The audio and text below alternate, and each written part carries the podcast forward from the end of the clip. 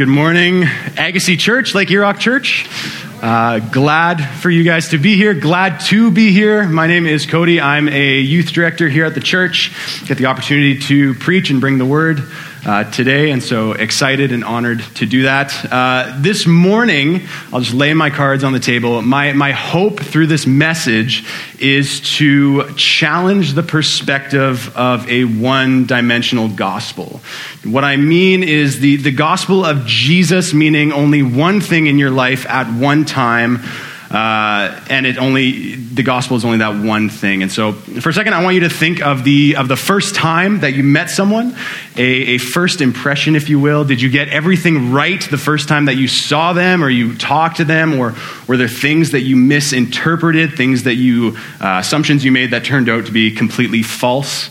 Uh, the other day, uh, my wife and I have been married for, for two years. So the other day, I asked her, Hey, what, what is the most surprising thing to you uh, since we got married? What is the most surprising thing about me to you since we've been married? And she was like, Well, I never would have guessed how big of a nerd you are. So we met at Bible college, and she's like, You know, I saw you walking around the college. You had your cool group of friends. You were doing sports. You were doing music. And I thought you were so cool. And then I married you. And you're, you're just a nerd. And I was like, oh, it's not wrong. um, played disc golf with Dan and Jeremy on the daily. um, but was her first impression of me wrong? No, I was a cool person, I think. I, like, I, I would acknowledge that I, I, did have those things, those relationships, that's those sports moments.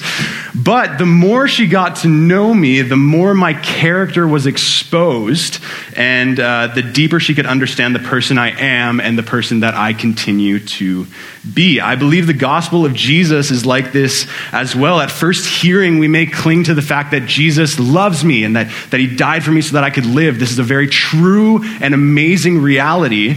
Uh, but maybe as you grow deeper in your knowledge of Jesus, maybe a few years goes by, you start to really understand the obedience call and, and how important that is. Maybe then a few years goes by, you start to understand the sacrificial nature of the gospel. There's many different facets. And so, what I want to get across today through the text that I've been given is, is the gospel of Jesus is multifaceted and challenges every hearer to respond no matter their circumstance.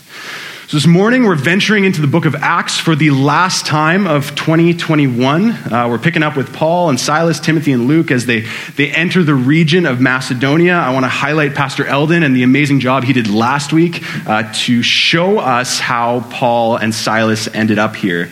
Um, they sh- yeah, Eldon showed us that their, their direction was divinely inspired through the Holy Spirit blocking them from going to Asia and then blocking them from going to Bithynia. So this morning we're going to look at the journey the Holy Spirit did send them on and why it helps us to understand that once again the gospel is multifaceted and invites every hearer to respond, no matter the circumstance. So I invite you to stand for the reading of God's word.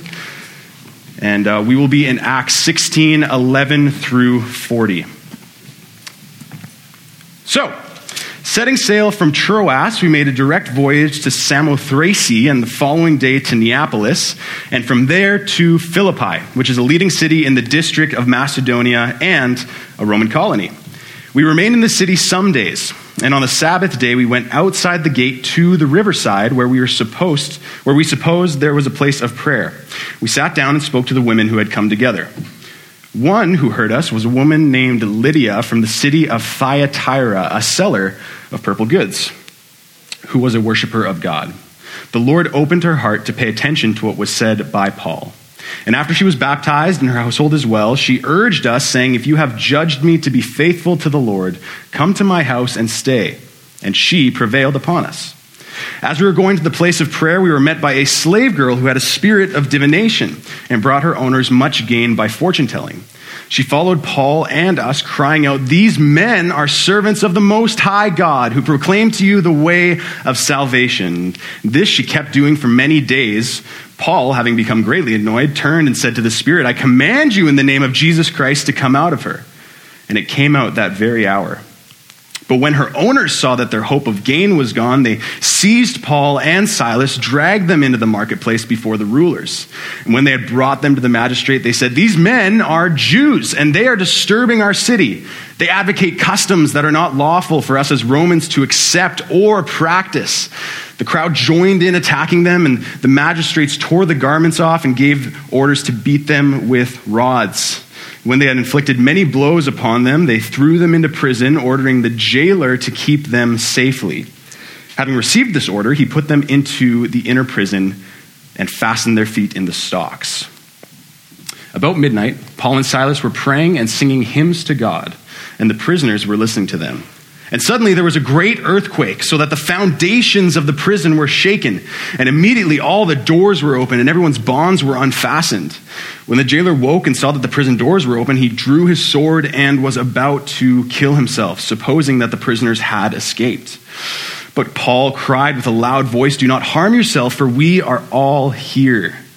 And the jailer called for lights and rushed in, and trembling with fear, he fell down before Paul and Silas. Then he brought them out and said, Sirs, what must I do to be saved? And they said, Believe in the Lord Jesus, and you will be saved, you and your household. And they spoke the word of the Lord to him, to, to all who were in his house. He took them the same hour of the night and washed their wounds, and he was baptized at once, he and all his family.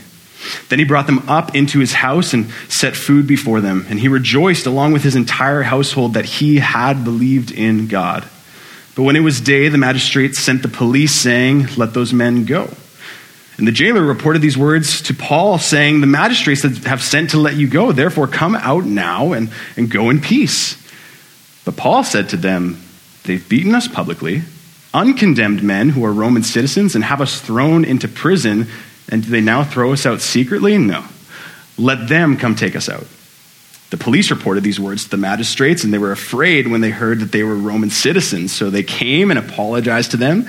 They took them out and asked them to leave the city. So they went out of the prison, visited Lydia, and when they had seen the brothers, they encouraged them and departed. Lord, would this word uh, ring true in our hearts and our minds? Would we come to a better understanding of you and your character, Lord? And uh, yeah, would you, would you equip me to share well? Would they be your words, Holy Spirit? In your name we pray. Amen. Grab a seat, shake out the legs, long passage, but we made it. Congratulations. So today, uh, I am going to uh, revert to Paul uh, for my outline. So, for those of you taking notes, which I know many of you are, um, Paul's words to Timothy in 2 Timothy, I believe, outline uh, the text that I am honored to preach from this morning. So 2 Timothy 3:16 says all scripture is breathed out by God and profitable for teaching, for reproof, for correction and for training in righteousness. I believe that our text highlights, um, as Scripture interprets Scripture, and that that all that gospel encounters, encounters with Jesus Christ, are also uh, profitable for teaching, for reproof, for correction, and for training in righteousness. So that's where we're going to go this morning. First, the gospel encounters are profitable for teaching. So we're going to spend some time looking at the conversion of Lydia, but there are a few things we need to understand about uh, Philippi and Macedonia and uh, why Lydia was an important character in this narrative. So it says that Philippi is a leading city in Macedonia and a Roman colony. So Philippi uh, had very, very lush agricultural land. It was settled on something called the Egnatian Way. So for Rome, this was a very important city economically and, and for, for trade. So it was, it was a big deal for Rome. It was a Roman colony, meaning that the Roman citizens in the city had many, many privileges, uh, tax, uh, yeah, tax exemptions, comfortable lifestyles for good land and for home ownership. Colonial status also meant that the city was subject only to Rome and its law. So the magistrates uh, were only answerable to Caesar and to the authority of Rome, to no one else. Uh, final thing about Philippi was that there was, there was a battle for Philippi just a short while before this story, and uh, Caesar Augustus replanted Philippi with a bunch of retired war veterans. And so, in, in one place, we have a lot of comfort, a lot of land, a lot of entitled citizens, and they were all trained in combat and pledged complete allegiance to Caesar as Lord. Uh, so, it's not exactly the tender soil that you hope as a missionary to be sent to by the Holy Spirit. Um, but this is where Paul and Silas and Timothy and, and Luke were all sent. So, following Paul's journey, we see that uh, normally he first goes to the Jewish synagogue so that he can preach the good news to, to the Jewish people. And once rejected in the synagogue, he'll go out to the Gentiles. But this doesn't happen in our story. He goes to the riverside which means and points to us that there weren't actually enough Jewish uh, believer or Jewish people to have a synagogue in Philippi. Uh, the minimum was 10 practicing Jewish men. So not only were all these other things true about Philippi with the army veterans and the land and they're comfortable, there was also, they were very devoid of prominent followers of God. But there still were God worshippers in the town, a group of women headlined by the woman Lydia, the seller of purple cloth and goods, which seems like a very weird thing to kind of bring up. Or is it? Is there a purpose for it? Uh, purple cloth was a, a, a, sign of wealth. So the, the dye needed to create the cloth, the, the purple, uh, the, it was rare, it was expensive, and so it was a sign that the person owning the cloth was very wealthy to be able to afford it. The person making the cloth was also assumed to be very wealthy because they were getting paid to make the cloth. And so we assume that Lydia was also very wealthy. But she was also a worshiper of God, a God-fearer, a converted Gentile who now believes and worships Yahweh, the God of Israel. So the missionaries took this opportunity to share the share the gospel with her and with the women by the riverside and to teach them the way of Christ, to teach them that it's not the, the temple that will save them, that it's not their, their actions, that it's not even a synagogue that will save them, to teach them the death and resurrection of Jesus Christ as Lord. Our text says that God opened Lydia's heart to pay attention to what is being said. This leaves us with a pretty astounding realization that it is the supernatural work of God that draws people to Christ. It's not the persuasiveness of the speaker, it's not the charm of the speaker. For anyone to learn or to be taught the ways of Jesus, it is God who first initiates that by opening their heart by his grace. So the opening of hearts and, and, and, the response is a teaching that is, that is a beautiful mix of, of both divine initiation or a divine initiative and then also human response and responsibility. A lot can be said about this, a lot can be debated about this, but, but I don't want to rabbit hole away from what our text is saying and highlighting. God called Paul to Macedonia for the salvation of Lydia, which he initiated in her heart. This is a comfort to, to all believers because, unlike the, the pagan gods of the time, unlike the, the gods of our time or the idols of our time that are, that are fleeting, that, that can be destroyed, that, that are impacted by space and by time and by confusion, we can remain assured that all who come to Christ have been called and appointed for Him by His grace. And yet, in our text, there is still room for human responsibility as well. Lydia had her heart open to pay attention, is what our text says, and then in faith, she was baptized. Now we have to remember that the, the time we're in, the, the church, the Christian church, isn't the multi million dollar organization that it is in the West as we see it right now. It, it was probably more like the church in Afghanistan or, or China right now, very persecuted, but the power of God was, was seen and, and, and tangible. Yet the call to follow God almost uh, always assured social and economic destruction for the person. So, so it took the faith of the person to be baptized um, because it, it, was the faith in God's provision, because they were going to be cut off from the rest of this. Yet Lydia and her household made the choice to be baptized and to claim Jesus as Lord of their life. And then their response was to offer hospitality and generosity to the people of God. Pride, fear, greed, all of these things could have stood in the way and distracted from the gospel in their call, but the, by the grace of God and the strong faith of Lydia, we can see the genuine conversion to faith in Jesus. The teaching of the gospel requires a response from hearers.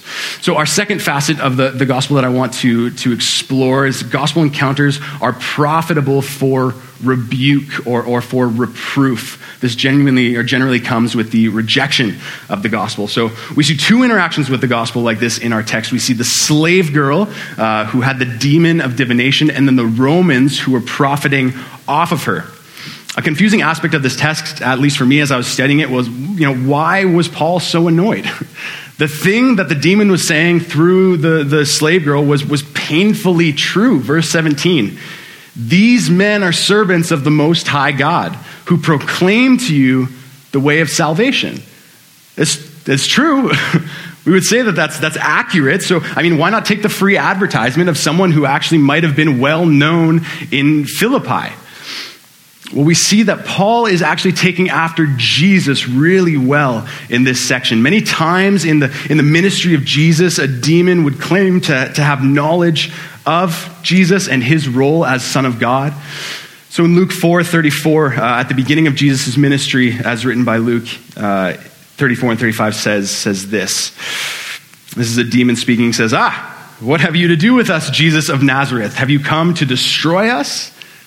I know I know who you are, the Holy One of God. Verse 35 But Jesus rebuked him, saying, Be silent and come out of him.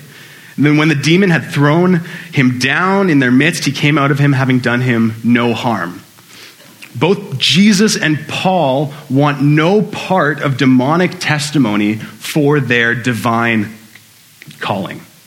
It's similar to why a few weeks ago we learned uh, Paul and Barnabas, when they were praised as gods in Acts 14 in Lystra, they don't say, like, ah, now everyone's looking at us, so we'll use this as an opportunity to share about Jesus. No, they didn't need gimmicks. They didn't need anything or take whatever they could get to prove their point. They, all they needed was, was the pure, unadulterated gospel of Jesus. So Paul rebuked this demon by, by calling out the name of Jesus, and the spirit left him immediately. And so, a lesson I believe we can learn through this is to have a rigorous, or to, to, to be rigorous in our elimination of demonic distraction in our lives. We don't really talk about demon interference or, or how Satan is the enemy. We don't talk about that much, but, but as Christians, we can be sure of the existence of Satan and demons because the Bible plainly depicts them as fallen angels who work in the world to oppose God and his people, as well as to deceive and blind unbelievers to the truth of the gospel. He is a very real adversary who roams around like a roaring lion seeking someone to devour. That's 1 Peter 5 8. These, these beings are great studies of human behavior who, who cause events and to distract. It's a, it's a form of demonic bullying for the believer and the unbeliever alike. In our text, we see it's a, it's a distraction as it's drawing attention to, to the slave girl who is, who is possessed by this demon rather than to the, the, the story, the narrative that Paul and Silas are sharing. Two primary ways that, that we see this is, is through accusation and, and through deception.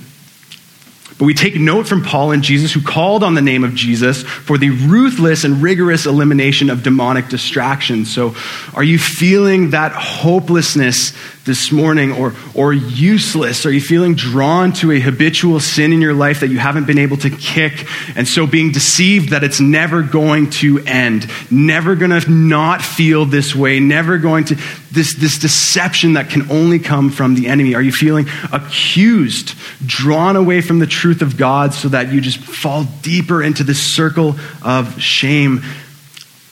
Take time to pray through Scripture this week. Take time to, to pray through, I, I would offer Ephesians 6, the putting on the full armor of God. This is something, you know, we hear in Sunday school, and there's cute little songs that go with it, and you put on the helmet and chest plate. But this is an amazing piece of scripture because it says that this full armor of God is used to protect against the enemy's flaming arrows, to pray through scripture, to claim the authority that comes from the knowledge and belief in King Jesus and his power over the enemy's kingdom. But Luke doesn't only show here that, the kingdom of the enemy is rebuked by the authority of the word of God, but also that the kingdom of the world is rebuked. See, after the demon leaves the slave girl by, by the power of the Holy Spirit and the power of Jesus, uh, a miracle by anyone's standards, her, her owners don't rejoice and say, Praise God, someone was delivered. Instead, seeing their hope of gain lost, they dragged Paul and Silas to the square to be publicly condemned and punished. The gospel of Jesus liberates where people want captivity to remain. Jesus said in Luke 4, right before he rebukes the spirit, uh, verses 16 through 19, then, then Jesus came to Nazareth where he had been brought up, as was his custom. He entered the synagogue on the Sabbath, and when he stood up to read, the scroll of the prophet Isaiah was handed to him. Unrolling it, he found the place where it was written, The Spirit of the Lord is on me because he has anointed me to preach the good news to the poor. He has sent me to proclaim liberty to the captives and, and recovery of sight to the, to the blind, to release the oppressed, to proclaim the year of the Lord's favor. But captivity profits. It did back then, it does now. For captives to be released means that people have to, have to give up these, or to give up to sacrifice profit or comfort or habitual habits that they've built up in their life. Today, there are many industries that still promote keeping the poor poor, keeping the oppressed oppressed, keeping the hurt hurting for as long as possible for the sake of gain. One that I want to highlight this morning is the adult film industry that holds captive its watchers through, through addictive tendencies and, and utilizes shame and lies to keep people in the dark. It's also very common knowledge that most of these websites or, or production crews utilize abuse, threats, or drugs to alter states of consciousness for the people on screen to act the way they do. And yet, it is still a multi billion dollar organization. This is captivity on, on all fronts. And I'm not saying that people who are caught up in, in this and watching this material are awful people. I, I actually think the contrary, where, where a lot of good people have, have been taken by this epidemic of hypersexualized images and, and they're trapped in it. But this scripture that we see this morning is take it as an encouragement, take it as a rebuke uh, that if you're not seeking freedom, if you're not bringing it into the light of Christ and seeking recovery and healing, I urge, I, I desire that you do so. Find a pastor to discuss this with. Find, find a way to live a life of, trans, of, of, of transparency so that the, the lies of the enemy don't take root and keep root in your life. This is not the only place in our Western society that is built on the disregard of others, where we buy our clothes, where we give our money, where we spend our time. All of these decisions that we make are a magnifying glass to where we value either profit over people or comfort over gospel obedience. The greedy blindness of the Romans led to the men of God being beaten with an inch of their life and thrown into the stocks and prison. And yet, our God remains sovereign in control, which brings to uh, our third gospel encounter. Gospel encounters are profitable for correction. Paul and Silas being brought to prison sing hymns and prayers to God. I'm not going to focus highly on this. I want to get back to that later. So we're going to skip ahead to the divine earthquake that shook the foundations of the prison and freed all of the prisoners.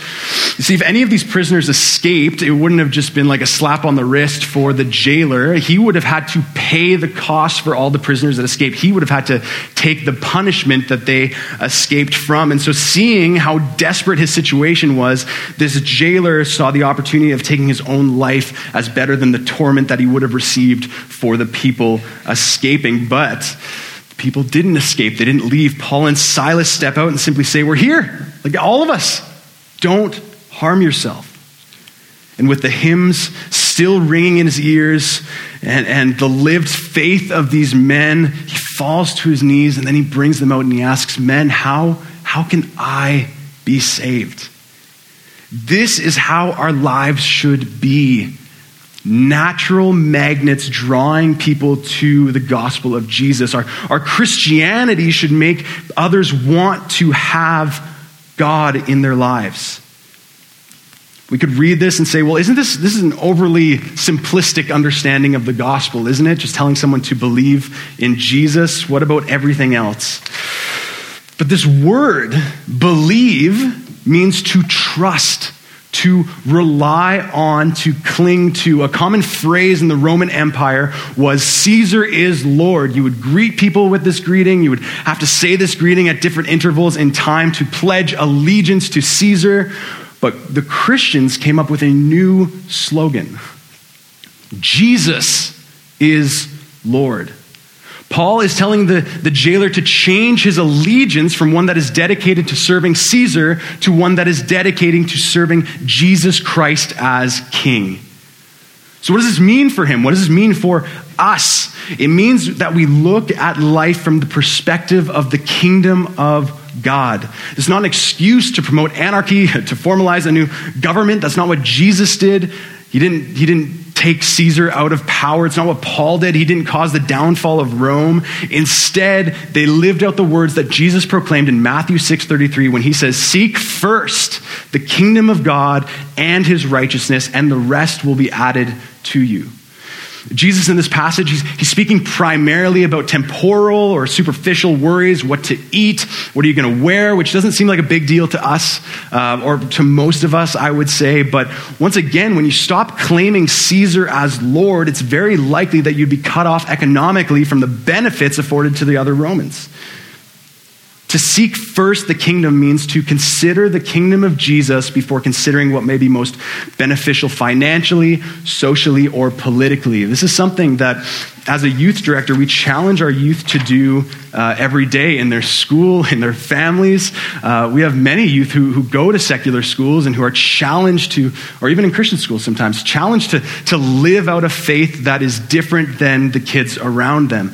And so, uh, one student that I get the, I, I, love my job. I think I have the best job in, in Central. Sorry, Eldon. Um, but working with the students here, our students are amazing. And so, uh, one of our students uh, s- switched from a Christian school to a secular school this last last year. I shot him a message. I said, Hey, what's, what was it like to move from a place where your faith is, is celebrated to a, faith where, to a place where you feel maybe your faith has to be hidden? And he sent me this message. He said, For me, when I was starting at a new school, it was definitely a big change. I, I told myself before I went to the school that I, I didn't want to change who I was and what my beliefs were. But then I got to school. I found that everywhere I went, there was someone doing or saying something that I didn't believe in. I realized that I had two choices. I could either go with the flow or I could stay true to what I believed and to what I told myself was right from the beginning. It wasn't easy though. I had people telling me that I would change and I would do all these things, but I knew that's not what I wanted. Even though I had told myself all these things, what I wouldn't do or what I wouldn't say, I knew that I couldn't do it on my own. And so I did a couple of things. First, I prayed. I prayed God would give me guidance and navigation through this transition. I, I prayed every day about this and for this. And I was constantly thinking about what I told myself because, again, I heard people saying and talking about things I found weren't what I deemed to be good or glorifying to God. I also found some people who I knew I could trust, who would challenge me throughout my faith. I found people who I could talk to and people who were strong Christians, people who I could depend on. I found that the biggest thing, though, was giving it all up to God. I knew that I couldn't manage this new experience on my own as there were temptations and everything was hitting me so quickly. And the best thing was to let God guide me throughout my day. Would it have been easier to just fit in? Yeah, that's not what I wanted. For me, it was making the decision beforehand to not get sucked into all of what the school sees as acceptable, but instead staying true to who I was before and sticking with that. That's seeking first the kingdom of God. He put himself out there in a way of saying, I'm not going to do what you tell me I'm going to do. I'm actually going to stick true to glorifying God with my words and my actions.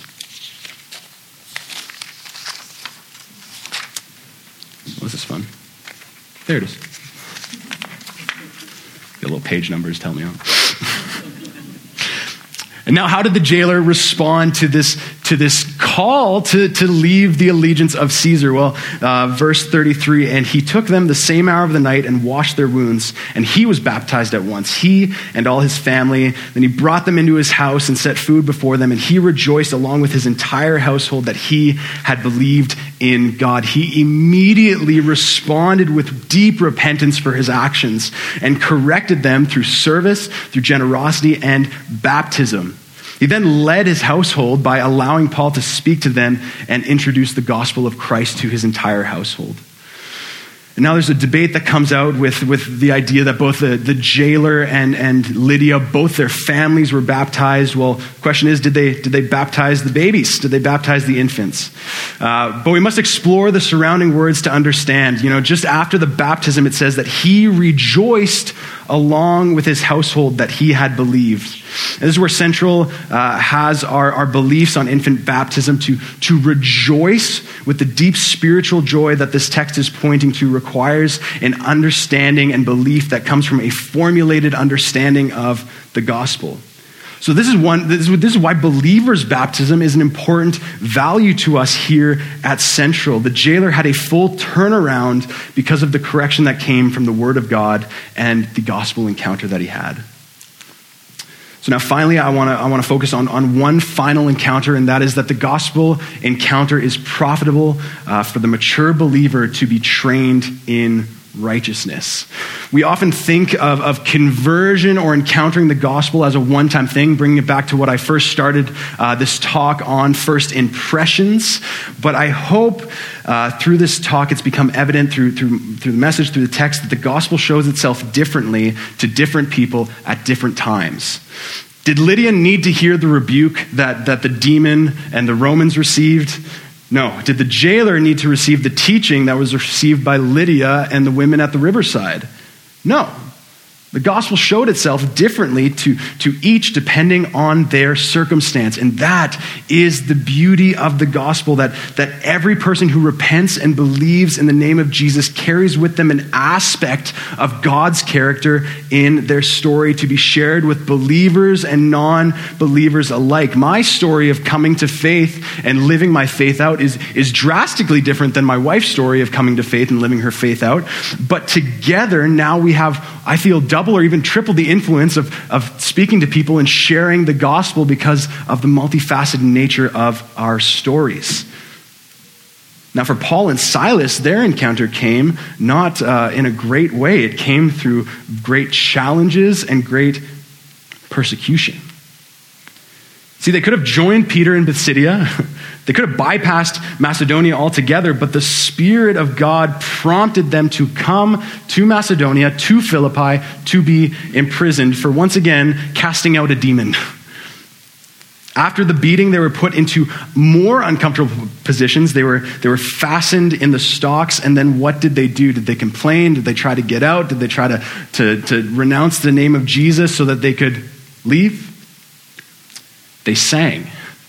They worshiped.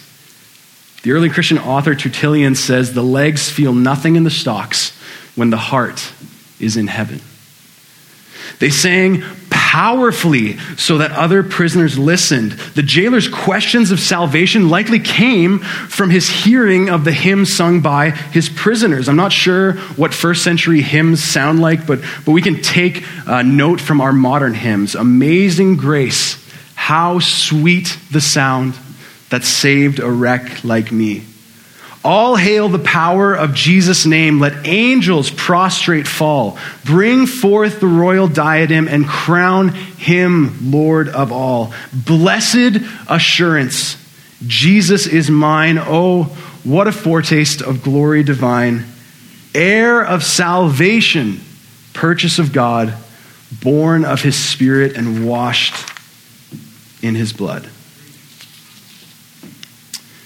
All this came, this, this idea that they could praise in their persecution to, to lift up Jesus as King of Kings and Lord of Lords, came from a genuine knowledge and love for the gospel of Jesus. The apostle James, who would later be, be martyred for his belief in Jesus, wrote in James 1, 2, and 3 Consider it pure joy, brothers and sisters, whenever you face trials of many kinds, because you know that the testing of your faith produces perseverance. The trial that came from their ministry resulted in their worship and praise of God. There is no circumstance that can come our way where we cannot praise God. Now, now, this doesn't mean that we praise God for the circumstance because that's not bringing glory to God sometimes. Like, especially, you know, we don't praise God that, that the Sumas was flooded. We don't, we don't walk up to, to a farmer who had his entire chicken coop destroyed and say, man, praise God. That was, that was good. Right? No, but, but we praise God because in times of trial, He continues to walk with us and create more mature Christians who depend on Him, to, to seek to live out the kingdom of God, to, to pray fervently, create students who, uh, this student that, that I brought up, you know, he, he became much more dependent on Jesus when he switched schools.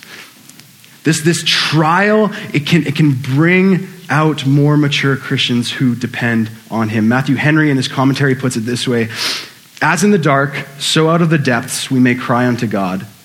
No place, no time is amiss for prayer. If the heart be lifted up to God, no trouble, however grievous, should hinder us from praise.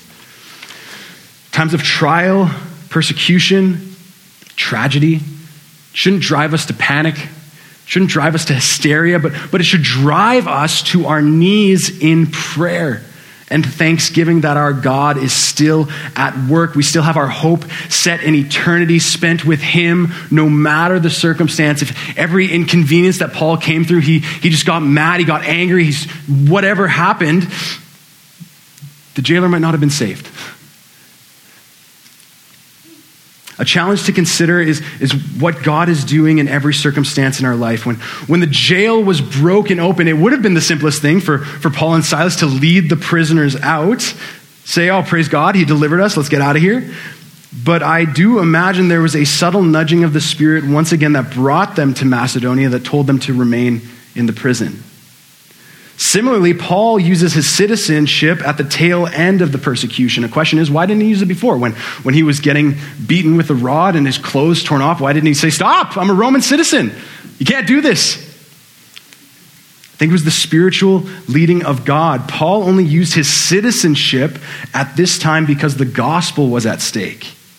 He didn't want to leave quietly because then the new converts would fear or question what he said. Instead, he left with his name cleared and the gospel presented well. If you've been walking with the Lord for some time, when was the last time you felt the Holy Spirit guide you to make a decision or a sacrifice? When was the last time that you stopped and, and listened for it? If you don't believe in Jesus, this is new, a new message to you. I, I urge you to consider that, that millions of people, billions throughout the history, have, have claimed Jesus as Lord for good reason. So I invite you to consider that, continue thinking of that, to, to pray, to ask God to reveal himself. Let's be a people who seek spiritual guidance even when times get tough. Gospel encounters are profitable for teaching, for reproof, for correction, and for training in righteousness, and, and so much more. The gospel is multifaceted.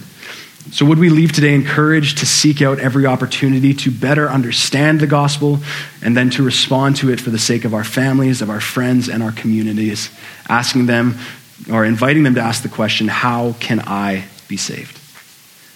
Let me pray. Lord Jesus, thank you so much for this time that we could spend in your word. If nothing else, uh, God, your word was read. And so, Holy Spirit, would you, would you open our eyes and, and reveal yourself through your scripture? Father, if anything was not of you that was said, would it be forgotten? If, but, the, but the things that you have called Central, Agassiz, and Lake Errock to hear, would, would it become heavy on their heart to respond? Lord, as we move into communion, a time of remembrance a time of uh, delighting in your sacrifice and resurrection, knowing that it has given the forgiveness of sins and the eternal life to all who repent and believe. Lord, would we, would we be on our knees in prayer for those around us who are, who are not saved, for, for believers who are going through hard times? Lord, would our, would our eyes be set on you? Would our hearts be set in heaven? Lord, we love you and we pray all this in your name. Amen.